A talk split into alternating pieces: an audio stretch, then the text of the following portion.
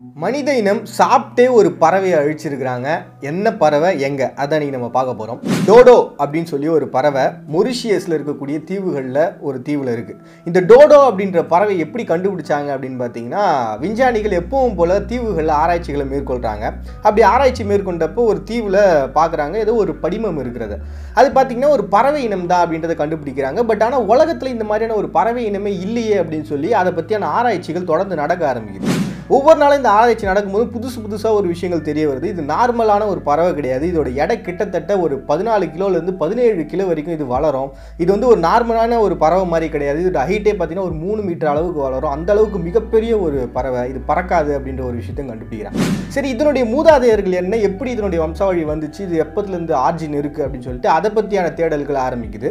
இது வந்து ஒரு புறாவனுடைய ஒரு தொடர்ச்சி தான் அதனுடைய பரிணாம வளர்ச்சி தான் அப்படின்னு சொல்லிட்டு இது சொல்கிறாங்க ஏன்னு பார்த்தீங்கன்னா அந்த தீவை பொறுத்த வரைக்கும் அங்கே எப்பவுமே பசுமையாகவே இருக்கக்கூடிய ஒரு இடம். அந்த இடத்துல வந்து பார்த்தீங்கன்னா பாலூட்டிகள் கிடையாது. அதாவது இந்த வேட்டையாடி சாப்பிடக்கூடிய இந்த நாய்களோ இல்லை குரங்கு இது மாதிரியான மிருகங்கள் அந்த இடத்துல கிடையாது.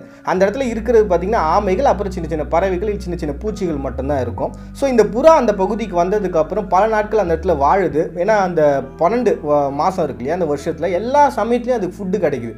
ஸோ சாப்பிட்டு சாப்பிட்டு அதனுடைய வளர்ச்சி அப்படின்றது அபரிவிதமாக மாறுது. ஸோ அதனுடைய இனப்பெருக்கம்ன்றது குறைஞ்சி போகுது. அதாவது ஒரே ஒரு முட்டை தான் ஒரு பறவை வந்து இடுமா. ஸோ அந்த அளவுக்கு அதனுடைய இனப்பெருக்கம்ன்றது குறைஞ்சி போகுது. ஸோ இதெல்லாமே தொடர்ந்து நடக்கும்போது ஒரு கட்டத்தில் என்ன ஆகுது அப்படின்னு பார்த்தீங்கன்னா இந்த கடல் மாலுமிகள் இருக்காங்களே இந்த கடல் மாலுமிகள் என்ன பண்ணுறாங்க அப்படின்னா அந்த பகுதியில் சும்மா தஞ்சமாக ஒரு கொஞ்ச நாள் வந்து இருந்துட்டு போகிறதுக்காக ஒரு பிளேஸை சூஸ் பண்ணுறாங்க அங்கே இந்த பறவைகளை பார்க்குறாங்க டச்சுக்காரங்க இந்த பறவைக்கு என்ன பேர் வச்சுருக்காங்க அப்படின்னா இது வந்து முகம் வந்து பார்க்க சகிக்காது. இது வந்து ரொம்ப அகோரமான பறவை அப்படின்னு சொல்லிட்டு அந்த பறவைக்கு வந்து பேர் கூட வைக்கிறாங்க.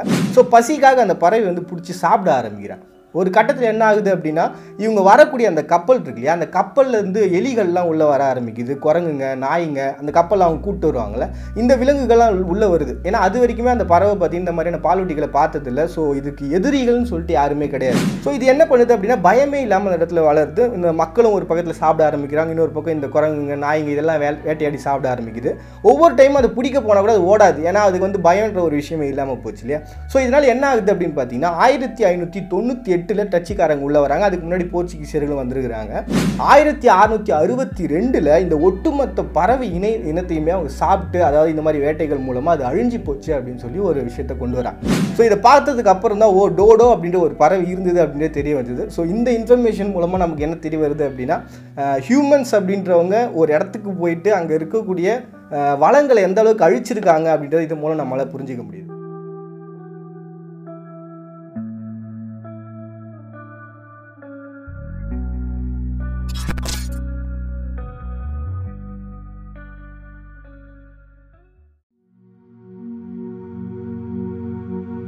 ஈமு கோழிகளுக்கும் ஆஸ்திரேலிய ராணுவத்துக்கும் இடைப்பட்ட போரில் ஆஸ்திரேலிய ராணுவம் அடிபணிஞ்சது. அதை பற்றி தான் நம்ம முழுசாக தெரிஞ்சுக்க போகிறோம் ஈமு கோழிகள் அப்படின்னு நம்ம எல்லாருக்குமே தெரியும். ரொம்ப ஹைட்டாக இருக்கும். ரொம்ப ஃபாஸ்ட்டாக ஓடக்கூடிய ஒரு கோழிகள் அப்படின்னு சொல்லிட்டு.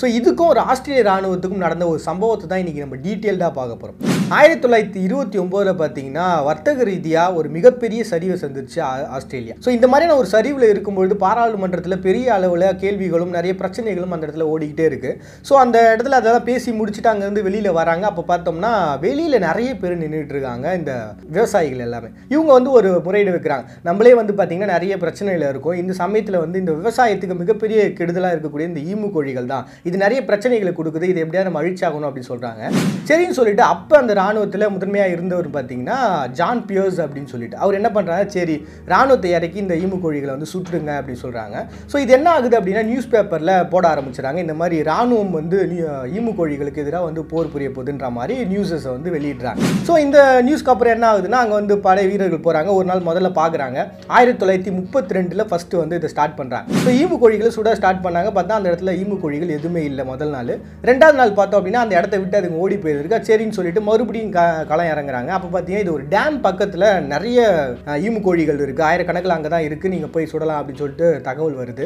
சரிங்க சொல்கிறது சுடுறதுக்காக போகிறாங்க ஆனால் அந்த இடத்துல என்ன ஆகுது அப்படின்னு பார்த்தீங்கன்னா அவங்களுடைய வண்டிகள்லாம் போல துப்பாக்கியில் வந்து கோளாறுகள் வந்துருச்சு. அதனால் எங்களால் வந்து கோழிகளை சுட முடியல அப்படின்னு சொன்னாங்க. ஆனால் உண்மையாகவே அந்த இடத்துல என்ன சம்பவம் நடந்திருக்கு அப்படின்னா அத்தனை ஈமு கோழிகளை ஒன்றா சேர்ந்ததுனால அங்கே இருக்கக்கூடிய ராணுவ வீரர்களால் தாக்கு பிடிக்க முடியாமல் அந்த கோழிகள் விரட்டுறதுனால இவங்க வந்து தப்பிச்சு வந்திருக்காங்க. ஸோ இதை தொடர்ந்து பார்த்தீங்களா என்ன ஆகுது அப்படின்னா சரி இதுக்கு மேலேயும் இதை விட்டு வைக்கிறது சரியாக இருக்காது. இன்னும் புஷ் பண்ணுறாங்க ராணுவத்தில் இருக்கவங்க. இதை வந்து சுட்டுடுங்க அப்படின்னு சொல்லிட்டு. ஸோ அதுக்கப்புறமா இவங்க இறங்கிட்டு களம் இறங்கி சுடுறாங்க. ஒரு நாற்பது கோழிகளை அது மாதிரி சுடுறாங்க.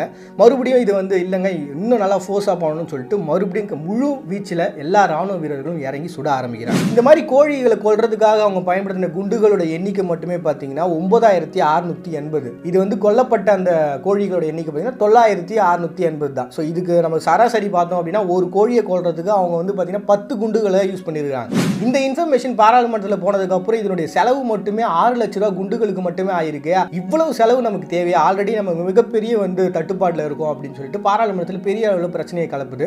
ஸோ அதுக்கப்புறமா பார்த்தீங்கன்னா இது இவ்வளோ செலவு பண்ணினா எதுவும் பண்ண முடியாது. நீங்கள் வந்து பின் வாங்கிடுங்க அப்படின்னு சொல்லிட்டு பாராளுமன்றத்தில் சொல்லிடுறாங்க. ஸோ இந்த நியூஸ் ஆனது எப்படி பரப்பப்படுது அப்படின்னா ஈமு கோழிகளிடம் பின்வாங்கிய ஆஸ்திரேலிய ராணுவ படை அப்படின்னு சொல்லிட்டு நியூஸ் பேப்பர்லாம் போட ஆரம்பிக்கிறாங்க. உலகம் முழுக்க இந்த நியூஸ் வந்து பரவ ஆரம்பிக்குது.